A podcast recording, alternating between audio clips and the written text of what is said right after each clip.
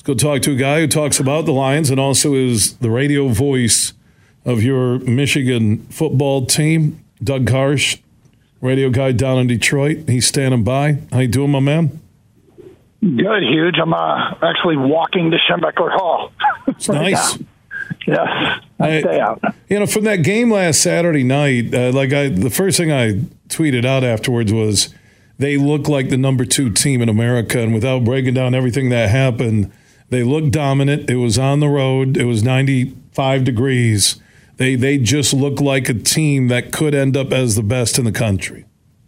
Yeah, I mean, if you look at all the teams at the top, they all kind of have performances where they look like they're worthy and look like they have a chance. And on any given Saturday, there's five or six teams in there that you know, wow, maybe they're the best team in the country. And obviously, Michigan's in that conversation, but you know, the one thing I've discovered in doing the 16 years of sidelines and now the second year in play by play is that the coaches, they see all the flaws. They see the flaws in wins, they see the flaws in losses, but they're so focused on just winning that when they beat East Carolina, you know, 30 to 6 and it doesn't look like a piece of art, they're not as concerned about that. They just want to win the game. And the other thing is, ask yourself how many times you've seen Michigan go over the top this year. And it's really just the one time, the one throw to Cornelius Johnson on the flea flicker against Bowling Green. So the bottom line is here, I don't think they're anywhere close to what they can be and what they will be. And really, when when you look at close to it, I like the way you saw Johnson, you saw Clemons, you saw offense we didn't see in the first three games because they didn't have to go there. It was Nebraska, a game they were a, big favorite in. You look at that schedule right now, and really outside of the finishing three, and we don't know if Maryland is legit. Pollsters don't think so, and not putting them in the top 25. It comes down to the two games we talked about all off season. Most in the media, most Michigan fans at Penn State and Ohio State at home. Do you? Well, let me ask you. Do you think Maryland's legit?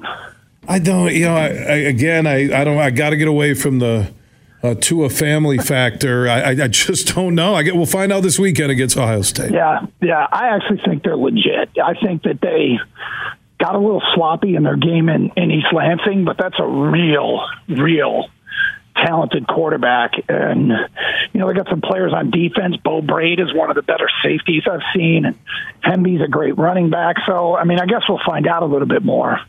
But yeah, that last three game stretch for Michigan at Penn State, at Maryland, at Ohio State is going to be a huge challenge for them. And uh, you know the schedules, it is what it is, but the, they'll have to earn it in the end.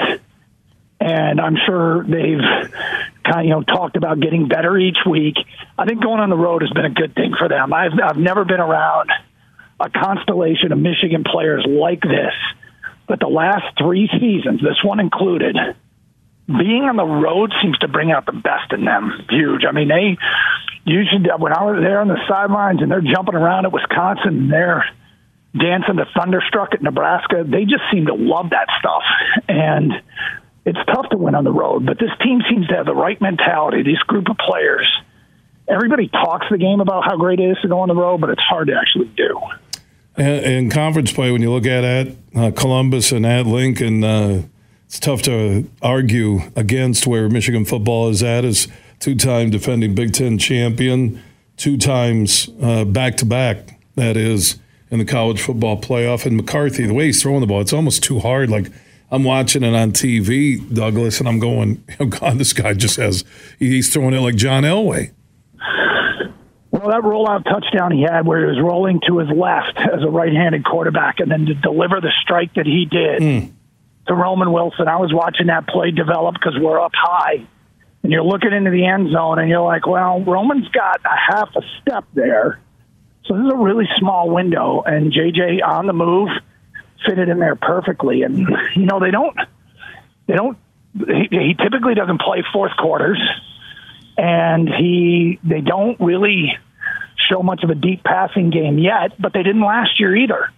And then what happened when they played Ohio State? They threw it over the top four separate times, which got them two touchdowns, uh, a goal to goal situation, and a pass interference. So, you know, he's not going to put up monster numbers, but he makes enough throws you mentioned Darrius Clemons earlier. That throw he made to Clemons over the middle, huge. Mm. That was an impressive one uh, to a guy that, again, he wasn't running wide open. Although I think Clemons is a player to watch, an emerging talent, finally healthy. Jim Harbaugh says the burst is back, and he envisions him his ceiling being a Nico Collins kind of player. I mean, he's got a ways to go, obviously, but that would certainly be useful on a team that is looking for a third and fourth target at the wide receiver spot.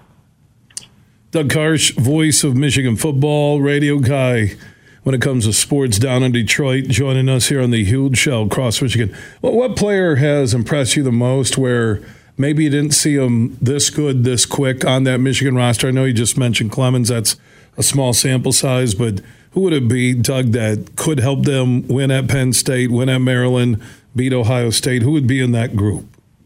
Kenneth Grant, I think, would be near the top of the list. Um, you know, a couple of years ago when he, well, I guess it was the beginning of last year when Jim Harbaugh referred to a player that was a gift from the football gods.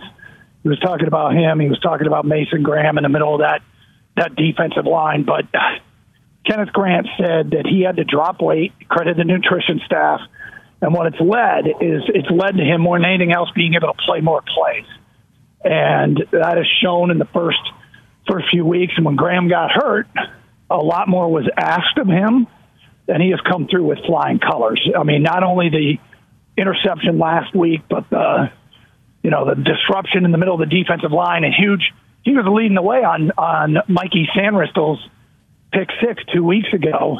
You know, the big fella at 340, and Jim Harbaugh had a great line about him being 340 pounds. He said, he's 340. Sometimes he's a little bit more sometimes he's a little bit more.